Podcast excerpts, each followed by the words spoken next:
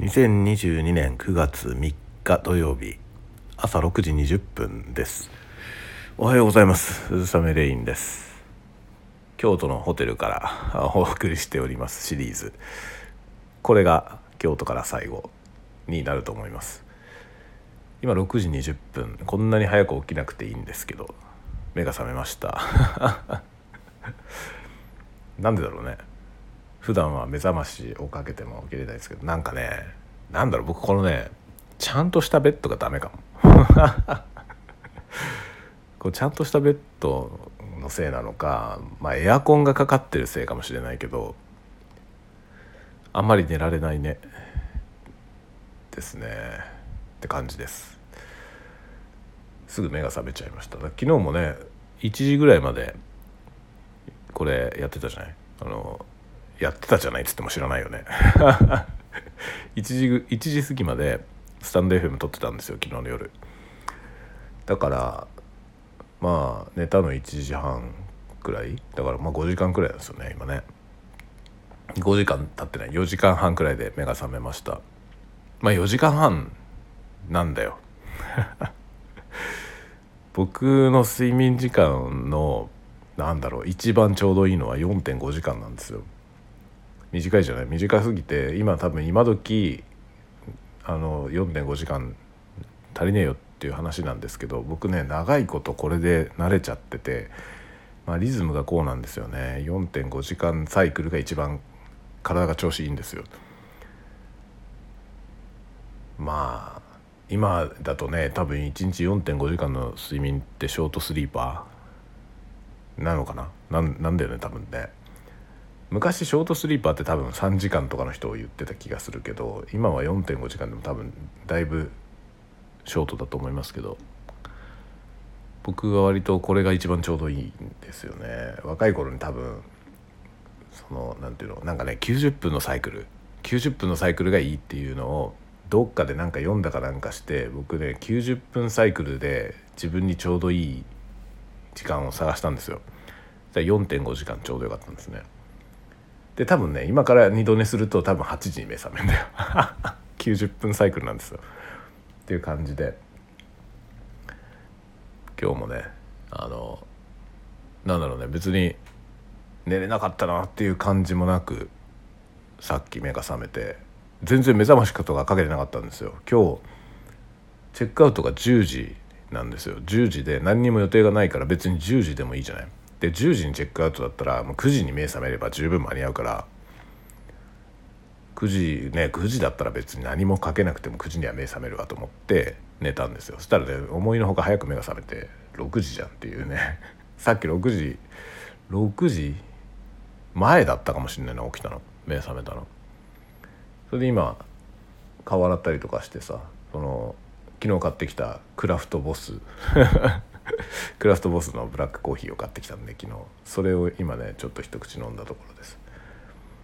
まあ何しろね飲み物がない。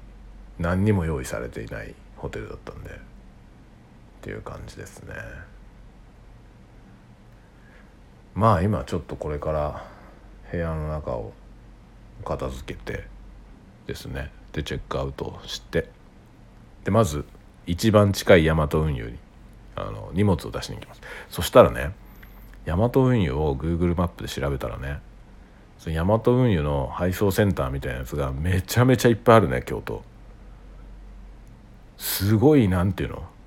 すごいなんなんかねその短いインターバルでぎっしり並んでんですよ。すごいと思って。こんなにあるんだと思って。ニーズがあるってことだよね。でまあ大和の配送センターがねまあ、僕が住んでる辺りはさ北海道のね札幌の方ですけど結構なんだろうな拠点から拠点までが結構遠いんですよ。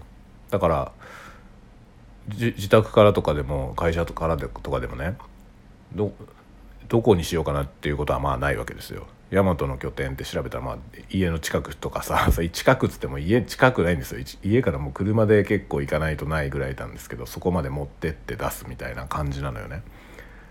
なんだけど今このホテル京都のホテルなんですけどここで調べたら周りにいっぱいあるのよ。本当にね 300m サイクルぐらいで並んでんですよぎっしり。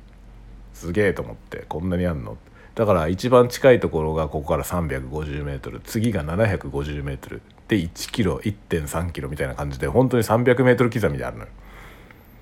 すごいね。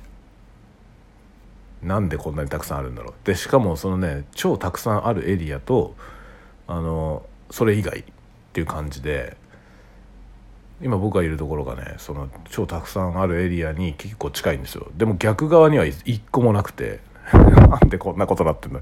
すごい偏りがありますね。これ大和のところね。でまあこれを今僕こんなこと言ったじゃない？そしたら僕が泊まってるとこ大体どの辺か分かると思います。あの Google マップで大和を調べて大和運輸。で大和運輸異様に密集してるあたりがあるんですよ。そのちょっと左ぐらいのところですよ。僕が今いるところ。で反対側には全然ないんですよ。僕のいるとこより西側にその大和の拠点が全然出てこなくてその東側にはいっぱいあるっていう感じなんですよね。不思議。なんでこんなことになってんだろうね。こうなんでこんなことになってんのかなと思うとさ大和に聞いてみたい みたいになるじゃない。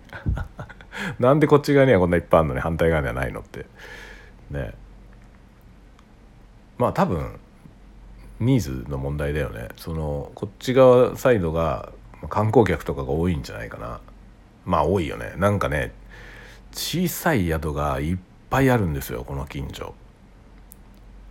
本当にね民泊みたいなレベルのところからねゲストハウスとか書いてあるどう見ても普通の家みたいなところがいくつもあったりしてますね。なんかね京都の人に聞いたらこの辺ねあのいろんな事情があってその中国人が割とあのここら辺の古民家とかを買って民泊やろうとして買ったんだけどその後なんか制度が変わっちゃってあの運営できなくなっちゃったりしたらしいんですよ。でそれによって放置されちゃったりしてる感じであんまりねあのいい状態ではないらしいですね町として。そういう事情があると言ってましたよ。